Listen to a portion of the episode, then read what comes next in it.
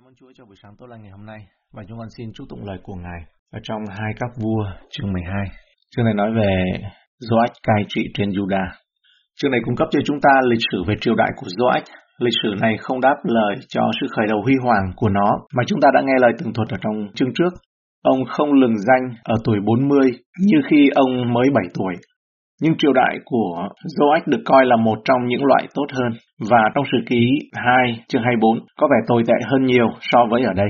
Vì ở đó chúng ta tìm thấy máu của một trong những nhà tiên tri của Chúa bị đặt ở trước cửa nhà của ông. Ở đây chúng ta chỉ được biết là câu 1 đến câu 3 rằng Joach đã làm rất tốt khi Jehoiada còn sống. Câu 4 đến câu 16 rằng ông đã cẩn thận và tích cực sửa chữa đền thờ. Câu 17, 18 nói rằng sau một hiệp ước ác ý với Hasael. Câu 19 đến 21 Joach đã chết một cách oan uổng. Câu 1. Năm thứ bảy đời Jehu, Joach lên ngôi làm vua và cai trị 40 năm tại Jerusalem. Mẹ người tên là Sibia, quê ở Beersheba. Đây là một triều đại lâu dài và chủ yếu là phước hạnh. Joach không hoàn toàn cam kết và hoàn toàn tin kính, nhưng ông đã thúc đẩy chính nghĩa của Đức Chúa Trời trong vương quốc Judah. Câu 2. Joach làm điều thiện trước mặt Đức Giê-hô-va trọn lúc Jehoiada thầy tế lễ dạy dỗ người. Điều này ngụ ý rằng khi Jehoiada qua đời thì Joach không còn làm điều đúng trước mặt Đức Giê-hô-va nữa. Hai sử ký chương 24 câu 15 đến 23 cho chúng ta biết rằng ông đã chuyển sang thờ hình tượng khi Jehoiada qua đời và sự phán xét xảy ra sau đó. Sau cái chết của thầy tế lễ thượng phẩm tin kính, Joach rơi vào những cố vấn vô thần. Họ đã hướng tấm lòng của ông theo các tập tục của người Canaan. Câu 3. Sau người chẳng cất bỏ các nơi cao đi, dân sự vẫn tế lễ và sông hương trên các nơi cao. Điều này cho thấy rằng Joach đã thực hiện một cuộc cải cách nửa vời chứ không phải là một cuộc cải cách hoàn toàn về sự thờ phượng của dân Israel. Ông đã không đảm nhận công việc khó khăn hơn là dỡ bỏ những nơi cao. Dân chúng say mê những nơi cao một cách kỳ lạ, đến nỗi các vị vua trước đó dù cao tuổi quyền lực lớn, lòng dũng cảm thế nào cuối cùng cũng đã yên vị trên ngai vàng và cũng không thể cất bỏ những nơi cao đi được. Và do đó, không có gì lạ nếu bây giờ Joach không thể loại bỏ chúng. Câu 4. Joach nói cùng những thầy tế lễ rằng, phàm bạc do vật biệt riêng ra thánh đường đem vào đền thờ của Đức Giê-hô-va. Có một khoản thu nhập thường xuyên đến ngôi đền từ nhiều nguồn khác nhau. Vua Joach muốn sử dụng số tiền đó vào một mục đích cụ thể. Số tiền này đã nhận được theo ba cách, tức bạc mỗi người tu bộ đem nộp. Đây là nửa siết lơ mà mỗi người Israel trên 20 tuổi phải trả mỗi năm, theo suất Ê Dư Ký chương 30 câu 14-15. Đây là bạc chuộc mạng lại, nghĩa đen là tiền linh hồn của họ theo ước tính của mỗi người. Đây là một loại thuế tài sản dựa trên sự đánh giá cá nhân của mỗi người. Lê Vi Ký chương 27 câu 2. Tùy giá đã định cho mỗi người và bạc mỗi người lạc ý đem đến dâng trong đền thờ của Đức Giê-hô-va. Đây là những của lễ tình nguyện và cao hơn số tiền quyên góp được yêu cầu. Tất cả những nguồn này đã từng được mở ra ở một mức độ nào đó, nhưng thay vì sửa chữa những chỗ đổ nát trong nhà của Chúa, các thầy tế lễ và người Lê Vi đã biến thành riêng thu nhập của họ. Vua Doách thông qua các thầy tế lễ đã sửa chữa vấn đề này. Câu 5. Những thầy tế lễ phải thâu các bạc ấy nơi những người mình quen biết, rồi chỗ nào trong đền có hư nát thì phải dùng bạc ấy mà sửa sang lại. Việc Joach đánh giá cao tình trạng của đền thờ là điều tự nhiên, vì đó là nhà của ông khi ông còn là một cậu bé. Đền thờ cần được trùng tu vì nó đã bị Athali và các con trai bà phá hoại trong hai sử ký chương 24 câu 7. Nói rằng vì Athali người nữ độc ác kia và các con trai nàng đã phá hủy đền của Đức Chúa Trời và chúng nó đã dâng các vật thánh của đền Đức Yêu Va cho thần Ba Anh câu 6 đến câu 7. Và đến năm thứ 23 đời vua Joach, những thầy tế lễ chưa có sửa sang đền thờ. Vua Joach bèn đòi thầy tế lễ Jehoiada và những thầy tế lễ khác mà nói rằng, sao các ngươi không sửa sang nơi hư nứt đền thờ? Từ này về sau chớ nhận lấy bạc của những người mình quen biết nữa, khá phát bạc ấy ra đặng dùng sửa sang các nơi hư nứt của đền thờ. Các dự án xây dựng mất nhiều thời gian và việc cải tạo một tòa nhà cũ hầu như luôn khó khăn và tốn kém hơn so với việc xây mới. Tuy nhiên có vẻ như vua Joach đã phải đợi một thời gian rất dài cho đến khi những hư hỏng của ngôi đền được sửa chữa, công việc tiến triển quá chậm. Chúng ta không thể biết được Joach đã ra lệnh cho những sửa chữa này vào năm nào, nhưng lời tường thuật ở đây rõ ràng là những gì họ đã được ban cho từ lâu, và không có gì được thực hiện, chỉ đơn thuần là do sự trì trệ và lơ là của các thầy tế lễ. Câu 8. Những thầy tế lễ ưng không thâu bạc nơi dân sự nữa và không lãnh sửa sang các nơi hư nứt của đền. Vũ Joach đã đi vào cốt lõi của vấn đề, dự án xây dựng gặp khó khăn do quản lý yếu kém và quản lý tài chính yếu kém. Thông qua thầy tế lễ Jehoiada, ông đã thực hiện một hệ thống trong đó tiền sẽ được để dành tiết kiệm và sau đó chi tiêu một cách khôn ngoan để sửa chữa và tân trang lại đền thờ. Khi người dân được đảm bảo rằng số tiền đó sẽ thực sự được sử dụng cho mục đích mà nó được đưa ra, họ đã hào phóng hưởng ứng và vì vậy Josiah đã tiếp tục những sắp đặt tương tự.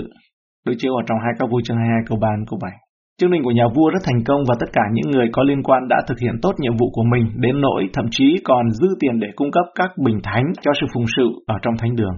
Đối chiếu ở trong hai cái sự ký chương 24 câu 14. Câu 9 đến câu 13. Thầy tế lễ Josada bèn lấy một cái rương soi lỗ trên nắp rồi để gần bàn thờ, về phía bên hữu cửa vào đền thờ Đức Giê-hô-va. Những thầy tế lễ canh giữ cửa đền thờ đều đem để trong rương ấy hết thảy bạc mà người ta đem dâng trong đền thờ Đức Giê-hô-va. Khi thấy có rất nhiều tiền trong rương, thơ ký của vua và thầy tế lễ thường phẩm bèn đi lên lấy bạc có trong đền thờ của Đức Giê-hô-va mà đếm và đem cất. Đoạn hai người giao bạc đã đếm đó vào tay những đốc công lo coi sóc cuộc sửa sang đền thờ của Đức Giê-hô-va. Những người ấy trả tiền cho thợ mộc và thợ xây, cho thợ hồ và thợ đéo đá, đều làm công việc sửa sang đền thờ của Đức Giê-hô-va. Họ lại dùng bạc ấy mua gỗ và đá dùng sửa sang các nơi hư nứt đền thờ của Đức Giê-hô-va và trả tiền sở phí về cuộc sửa sang ấy. Song người ta không dùng bạc đã đem dâng trong đền thờ của Đức Giê-hô-va mà làm cho đền thờ của Đức Giê-hô-va chén bạc hoặc dao, chậu, kèn hay là khí dụng gì bằng vàng hoặc bằng bạc. Dưới sự chỉ đạo của vua Joach, các thầy tế lễ đã cho người dân cơ hội để ban ra, ngay cả những người sẵn lòng cho đi cũng nên được tạo cơ hội. Sau đó ông đặt một chiếc rương quyên góp ở một vị trí chiến lược ở phía bên phải của bàn thờ. Ưu tiên cao cho dự án sửa chữa và khả năng lộ bày tương ứng cho mọi người thấy, tức là đặt ở một cái nơi lộ thiên để cho mọi người nhìn thấy. Câu 14 đến 15. Vì người ta phát bạc ấy cho những thợ lo làm công việc và dùng sửa sang đền thờ của Đức Giê-hô-va. Người ta chẳng bắt những người lãnh bạc đặng phát cho các thợ phải tính sổ bởi vì họ làm cách thành thực. Thông qua việc quản lý tốt dự án, họ đã có thể tìm được những người đáng tin cậy để sử dụng tiền một cách khôn ngoan và trung thực. Dự án trước đây bị đình trệ không phải vì thiếu tiền mà vì quản lý thiếu kém. Câu 16. Tiền bạc về của lễ chuộc sự mắc lỗi và tiền bạc về của lễ chuộc tội thì chẳng có đem vào đền thờ Đức Giê-hô-va. Bạc ấy để dành cho thầy tế lễ. Điểm mấu chốt là dự án đã thành công mà không lấy đi bất cứ thứ gì của các thầy tế lễ.